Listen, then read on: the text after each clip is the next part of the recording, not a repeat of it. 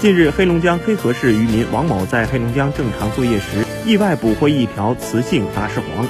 达氏黄俗称黄鱼，是淡水鱼类中体型最大的一种，也是全世界唯有黑龙江流域才有的珍贵鱼种，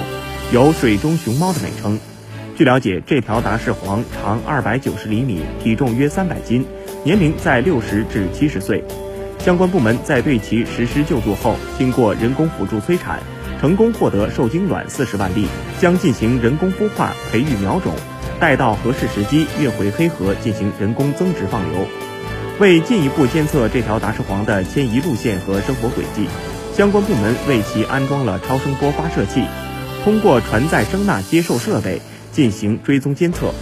科学评估救助效果，为更好保护达氏黄野生资源提供技术支撑。